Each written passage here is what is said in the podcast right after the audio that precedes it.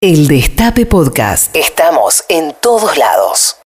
La vuelta del IVA a los alimentos más indispensables de la canasta básica se vio reflejada en precios ya el mismo fin de semana. Algunas de las grandes empresas que monopolizan la producción de alimentos enviaron listas con aumentos de precios a los mayoristas, que son los que luego le venden a los autoservicios y a los almacenes en el país.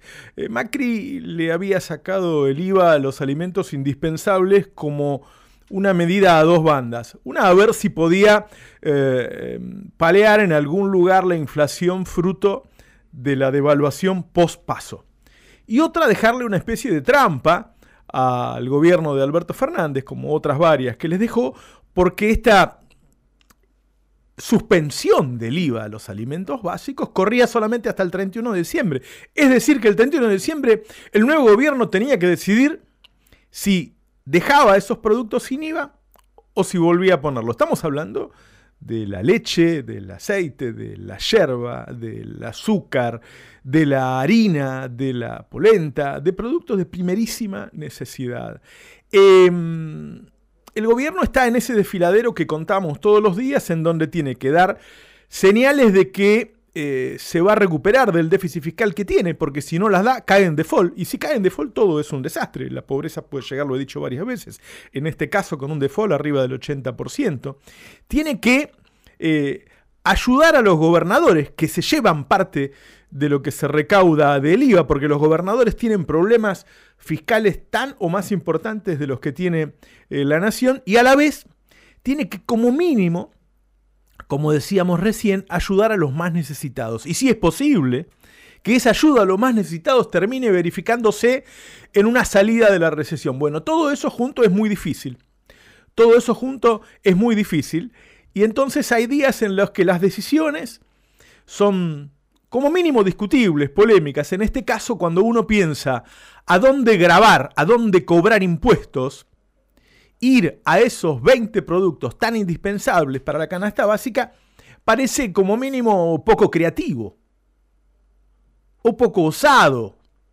¿Por qué no ir a buscar una solución para las cuentas públicas, aunque sea por un tiempo, en otro lado, en vez de ponerle IVA al producto que va a comprar alguien que está en situación tan dramática, resultado de cuatro años de neoliberalismo? Pienso, si lo que caracterizó al gobierno anterior fue una transferencia de recursos tan profunda y tan rápida como que quizá nunca habíamos visto en la historia argentina, si las energéticas tuvieron aumentos de 3.000, 4.000%, si el campo duplicó sus ingresos en términos reales, si los bancos se llenaron los, los bolsillos con las LELIC durante cuatro años. Si hubo tipos como Midling que se llevaron a su casa de utilidades 7 mil millones de pesos en un negocio regulado por el Estado, es decir, no es un genio Midling. Se llevó 7 mil millones de pesos por decisión del Estado, se lo llevó a su casa cuando la gente no podía pagar la luz. Digo, si tenemos sectores que tuvieron tanta ganancia durante cuatro años, no sé si no habría que pensar en algún tipo de impuesto de emergencia sobre esos sectores, aunque sea por un tiempo, para saldar las cuentas públicas y no poner en peligro entonces esa salida de la recesión que es imprescindible para mantener la recaudación, para no caer en default, porque mantener la recaudación, y obviamente para que la gente comience a vivir un poco mejor.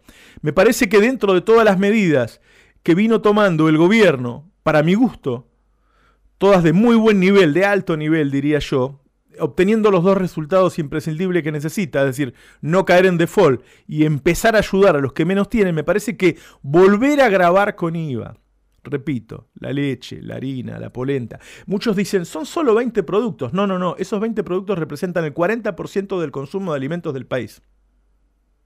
La gente come eso. La gente consume eso. Es muy importante. Ir a buscar, era lógico, era obvio, se caía de Maduro porque se lo habían sacado hace muy poco tiempo, que ibas a volver a ese lugar.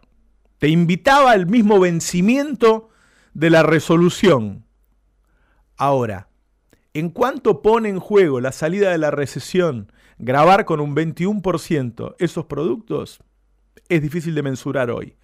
El gobierno dijo, bueno, la leche no va a subir porque tenemos un acuerdo con las empresas y con los supermercados, eh, otros productos van a subir un 7%, otro un 14%. La verdad es que eh, casi el 70% de la venta de esos productos se hace a nivel minorista. Hay 150.000 almacenes y autoservicios en el país. Eso obviamente es imposible de controlar, pero además esos le compran a los mayoristas que no tienen ningún acuerdo y que no tienen márgenes de comercialización como para absorberlo.